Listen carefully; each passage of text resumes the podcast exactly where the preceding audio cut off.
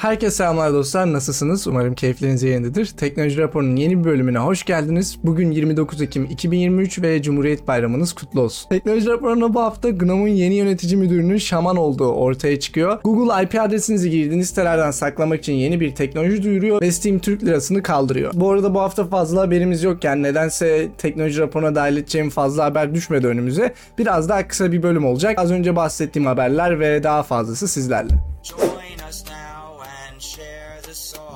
Firefox'un 119. sürümü yayınlandı. Firefox View denilen genel bir bakış eklendi. Firefox View üzerinde şu an açık olan, en son kapattığınız ve diğer cihazlarınıza senkronize olan sekmeleri görebiliyorsunuz. Genel bir bakış sağlıyor yani. Ek olarak PDF'leri düzenleme özelliği ve belli başlı mahremiyet güvenlik iyileştirmeleri de geldi. GNOME'un yeni yönetici müdürü geçmişte şamanizm ile ilgileniyor diye özgür yazılım camiasındaki bazı arkadaşlar durumu linçlediler. Özellikle özgür yazılımla ilgilenen kişilerin yapması biraz soru işareti. Yani iki yüzlülük ya da ne derler e, kendisiyle çelişmek gibi bir şey oluyor. Yani tamam ilgileniyor olabilir bu arada. Katılırsınız katılmazsınız. Şamanizmle ilgili sizin kişisel düşünceleriniz vardır bilemem. Ama kişi işini yapabiliyorsa yani kişisel geçmişine baktığında yaptığı işte başarılıysa ve yapabiliyorsa isterse boş zamanlarında kendine ait vaktinde evde oturup ruhlarla konuşsun. Ruh çağırsın yani biz ilgilendiren kimse ilgilendiren bir şey yok kişi kişisel olarak ilgilendiği hobiler kimse ilgilendirmez bence. Dediğim gibi özellikle özgür yazılım camiasındaki insanların bunu yapması biraz şaşırttı beni. OpenSUSE logo yarışması düzenliyor. Belki aramızdaki tasarımcı arkadaşlar katılmak ister diye bağlantıyı aşağı bırakıyorum. Geçtiğimiz haftalarda yapay zekanın önüne geçmek için Content Credentials denilen bir sistem üzerinde anlaşıldığını konuşmuştuk. Kamera üreticisi Leica, Content Credentials sistemiyle çalışan bir kamera çıkardı. Bu kamerayla bir çekim yaptığınızda, çekim yaptığınız anla birlikte işte meta veriyi şifreliyor ve siz bir edit yaparsanız resmin üzerine meta veri üzerinde saklanıyor bütün bu veriler. Yapılan düzenlemeleri falan da görebiliyorsunuz. Yani teoride güzel ama pratikte nasıl olur bilmiyorum. Teoride güzel olmasının yanı ileride çektiğimiz fotoğrafın bize ait olup olmadığını kanıtlamak daha da zorlaşacak. Hani şu an görecek olay ama yapay zeka daha ilerledikçe bu daha da zorlaşacak gibi gözüküyor bu ayrımı yapmamız. Ve böyle sistemlerin gelmesi lazım bence de. Ama tabii ki pratikte nasıl olur? Yani pratikte bu gerçekten aşılamaz bir şey mi? Bence bana aşılabilirmiş gibi geldi yani. Ama böyle buna benzer bir sistemin zaten ileride gelmesi gerekecek bence. Windows'un Insider sürümüne gelen yeni bir özellikle birlikte bir ağa katıldığınızda sizin için otomatik olarak şifrelenmiş DNS sunucusu ayarlayacak. Bunun versiyon olarak bütün Windows cihazlarına gelmesi güzel olur. Bu hafta en çok konuşulan konulardan birisi Google'ın yeni test ettiği IP gizleme teknolojisi oldu. Buna göre Google siz bir siteye girerken sitenin içeriğini proxy üzerinden alıp size iletecek. Böylece web sitesi sizin IP adresinize erişemeyecek ve internette mahremiyetinize saygı duyularak gezebileceksiniz. Yani en azından Google'un kağıtta söylediği şey bu. Pratikte şu şekilde olacak. Siz diyelim bizim formumuz olan btt.community adresine girmek istediniz. Bu isteği ilettiğinizde iki sunucu olacak. İlk sunucu sizin IP adresinizi bilecek. İkinci sunucu gitmek istediğiniz adresi bilecek ve sizin IP adresiniz direkt btt.community üzerinden gözükmek yerine sadece bu iki sunucu üzerinden size veri iletilecek. Burada kafanızı şu karıştırmış olabilir. Google neden böyle bir şey yapmak istiyor olsun? Çünkü Google'un sizi takip etmek için IP adresine ihtiyacı yok. Ya bu ilk sunucudan birisi e, Google'da olabilir bu arada ama IP adresinizi bilse de ya da gitmek istediğiniz siteyi bilse de bilmese de zaten tarayıcı geçmişinizden e, çerezlerden ve farklı şeylerden sizi takip ediyor. Çerez sistemini hala tam olarak kaldırmadılar biliyorsunuz. Ki çerez sistemi kalksa bile şu an Topics API denilen sistemden sizin tarayıcı geçmişinizden size takip edip reklam gösteriyor ya da Google hesabınızda yaptığınız aktivitelerden sizi takip edip reklam gösteriyor. Dolayısıyla Google'un bunu getirmesi kendi ayağına sıkması değil daha çok rakiplerin ayağına sıkması olur. Çünkü rakipleri kullanıcıların hangi siteye girdiğini bilemezse orada bir sorun yaşayabilirler. Bu bir. E, İkincisi bu sistemin pratikte nasıl çalışacağını bilmiyoruz henüz. Yani gerçekten pürüzsüz bir şekilde, sıkıntısız bir şekilde mi çalışacak bilmiyoruz. Pratiğe de döküldüğünde bakalım nasıl olacak. Yani Google'un bu tarz şeyleri herhangi bir şekilde standart olarak sunmadan kendi başına yapması benim hoşuma gitmiyor. Normalde böyle bir şey ge- getiriyorsanız internet standartlarına sunmanız lazım. Oradaki insanlar da konu hakkında sıkıntıları belirtip düşüncelerini belirtip kabul ederse mesela bütün tarayıcılara gelir. Ama işte Google bunu yapmıyor. Kendi kafasına göre istediğini yapabiliyor. Çünkü monopoli normal şartlar altında sağlıklı olanı bunun herkes tarafından düşünülüp tartışılıp karar verilmesi olurdu. Bakalım ne olacak ilerleyen zamanlarda bunun detaylarını ve sonuçlarını beraber göreceğiz, takip edeceğiz.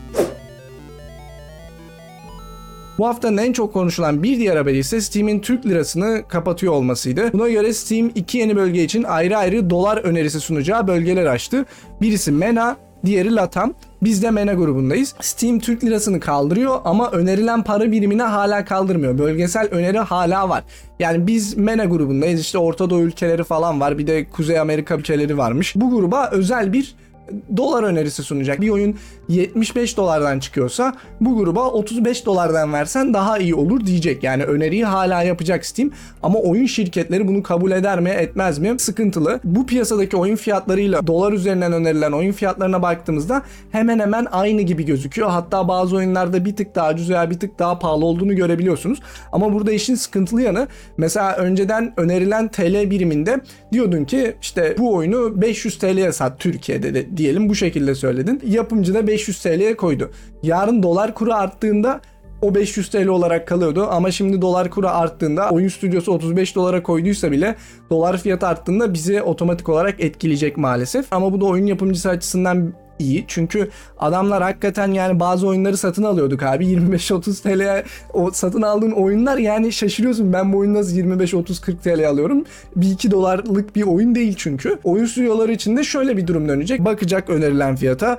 Bu 35 dolar beni kâra sokar mı? Yani beni kurtarır mı diyecek. 35 dolar kâra sokarsa kurtarırsa koyacak mesela o paraya da 10 dolar e, önerilen fiyatsa kâra sokarsa kurtaracaksa koyacak. Ama işte her oyun stüdyosu buna uyacak mı birinci sorun. İkincisi uysa bile yarın öbür gün Türkiye'de dolar kuru stabil değil maalesef. Artarsa oyuncular olarak biz etkileneceğiz. Üçüncüsü ise biz banka hesaplarımızla oyunu satın alırken biliyorsunuz işte kredi kartı banka hesabıyla alıyoruz ama dolar kuru üzerinden çeviri yapıyor banka ve burada 2 3 4 TL gibi fark koyabiliyor 1 dolar başına çevirdiği dolar başına. Yani sen 30 dolarlık bir oyun aldın 2 TL'de banka koysa 60 TL fazla ödemiş olacaksın falan filan. Yani uzun lafın kısası genel anlamda sıkıntılı bir durum. Umarım oyun şirketleri önerilen fiyatlara uyar ve umarım Türkiye'de biraz daha dolar stabil olur da biz de sıkıntı yaşamayız oyunları satın alırken diyelim. Damn, son, where'd you find this? Google İngilizce versiyonunda About This Image adında bir seçenek getirdi.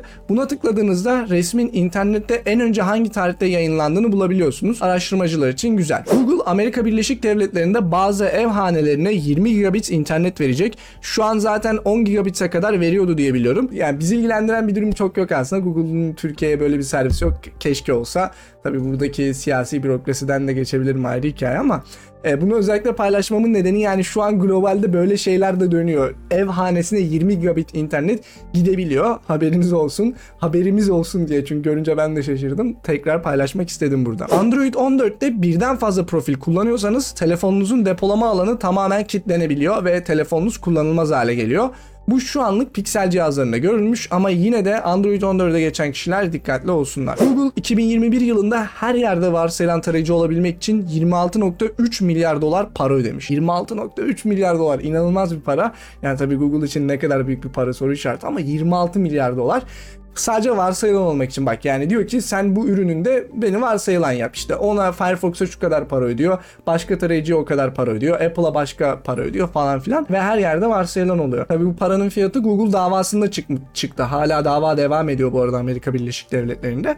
Ve yani ne kadar doğru bir şey ne kadar sağlıklı bir şey Google'un her yerde varsayılan olmasına izin vermek bu tartışılıyor zaten. Davadaki tartışılan konulardan birisi de bu. Bakalım yani davanın sonucunun ne olacak çok merak ediyorum. Ek olarak siz Google'ın 26.3 milyar dolar para ödemesi hakkında ne düşünüyorsunuz? Yine yorumlarınızı aşağı yazın. Elon Musk X'i bankaya çevirmek istediğini açıkladı. Zaten PayPal'ın eski adı da X.com'muş. Yani Musk Twitter'ı satın alırken hep demek ki kafasında bu plan vardı arkada. E, Twitter'ı ben X'e çevireyim, X'i de banka yapayım diye. Biliyorsunuz PayPal'ın ilk kurucularından, yazarlarından birisi de Elon Musk. Tabii sonradan çıkıyor kendisi. Ve galiba orada bir pişmanlık var yani yaptığı şeylerden dolayı ki e, PayPal gibi bir şey üretmek istiyor. Bir sonraki senenin sonuna kadar da bunu yapmak istediklerini söylemiş. Yani X'i bir bankaya, PayPal gibi bir platforma çevirmek istediğini söylemiş.